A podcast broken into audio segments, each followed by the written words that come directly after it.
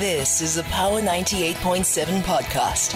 Now we're talking. Subscribe to Power 98.7 podcasts in iTunes or wherever you get your podcasts. There's more on power987.co.za. Power Breakfast with TT. Weekdays 6 to 9 a.m. on Power 98.7. 24 minutes after 6 it is here on the power breakfast. Uh, give us a shout. We're on 0861 987 000 uh, on whatsapp 0833037093 all right but let's start with this. Uh, so recent the recent attacks on commercial vessels by Houthi militia in the Red Sea have put the vital shipping region in the spotlight.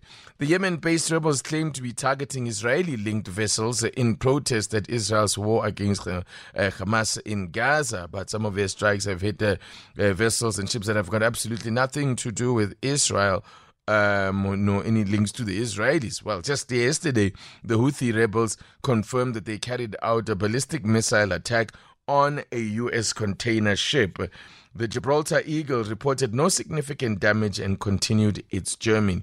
The attack, the attack follows last week's US led strikes against uh, them. Some shipping companies have now opted to reroute their vessels away from the Red Sea to the Cape of Good Hope in order to avoid increasing attacks. Does this present an opportunity for South Africa? Well, let's find out. I have got. Uh, on the line, uh, the head of ports, uh, transport and logistics at Bowmans, uh, Andrew Pike. Good morning. Thank you so much, and thank you so much for joining us.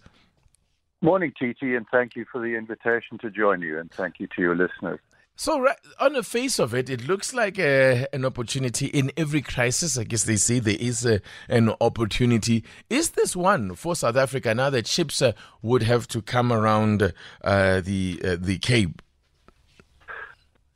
TT, in principle, it is an opportunity.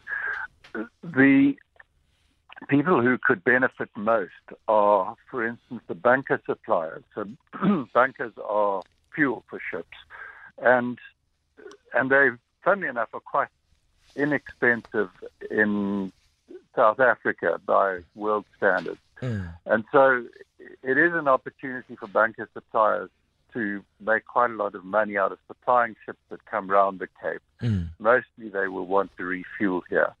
Uh, part of the problem right now is that SARS has effectively shut, shut down the bunker supply business in Algoa Bay, which is sort of one of the more sheltered areas for ships to refuel.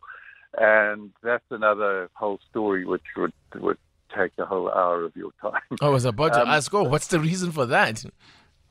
Well, SARS have suddenly seen an opportunity to claim VAT on fuel which is brought into South Africa and supplied to ships. So there's, mm. a, there's a whole story mm. around that and massive litigation going on between the, the big bunker suppliers and, and SARS. Um, so that's part of the problem. But, you know, other people who could benefit, for instance, are ships chandlers. So those are people who give supplies, food, and what have you to ships uh, they could they could certainly earn quite a lot of money, and generally the service providers to the shipping industry. Uh, in terms of cargo opportunities, any sort of dry bulk ship uh, would have an opportunity to load cargo, discharge cargo, possibly uh, coming around the Cape, and you know they, they they could reroute around the Cape and still make money. Um, there are some issues in rerouting around the Cape which go to the contracts between ship owners and charterers, for instance, where if you unreasonably deviate from an agreed route mm. in your contract, that's a breach of contract, and then there can be major disputes around that. There are also insurance issues.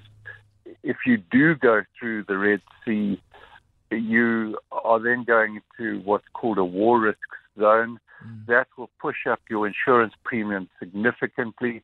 And, uh, you know, and weighed against that is you might want to still keep going through the Red Sea because it shortens your passage by anything from one to three weeks. Um, and where you've got time sensitive cargoes, fruits, food, that type of thing, you don't want to extend the mm. the duration of your trip. And so there are a lot of pros and cons between going around the Cape and going through the Red Sea.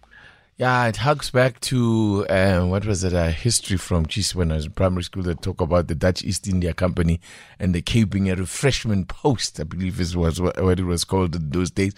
But also, surely all of this has a knock on effect in terms of uh, consumers. If uh, all of these additional uh, costs are going to be incurred um, to move goods by via an extended route, that that uh, cost is likely to be passed on to the consumer. Yes, that's right. The, the overall cost for a ship going through Suez versus coming around the Cape is in fact a lot cheaper, mm. believe it or not, because oh. the transit fee is so expensive. Ships, a fully laden container ship can pay up to $700,000 going through the Suez. And coming around the Cape, although the fuel is a lot, they will probably end up saving a net $200,000. So that's better for the consumer. The, the greater issue is the time sensitive issue where people have to get stuff to market on time. Mm, mm. Okay. All right. So in terms of an opportunity, eh, there is opportunity, but not necessarily as great as it might appear. Yeah, not not as great as it might appear, because the biggest opportunities in money spinners are cargo operations themselves mm. in South Africa, mm. and really what we're more likely to see is ships coming down, refueling, topping up their supplies, and carrying on. So those are the the main opportunities for South Africa.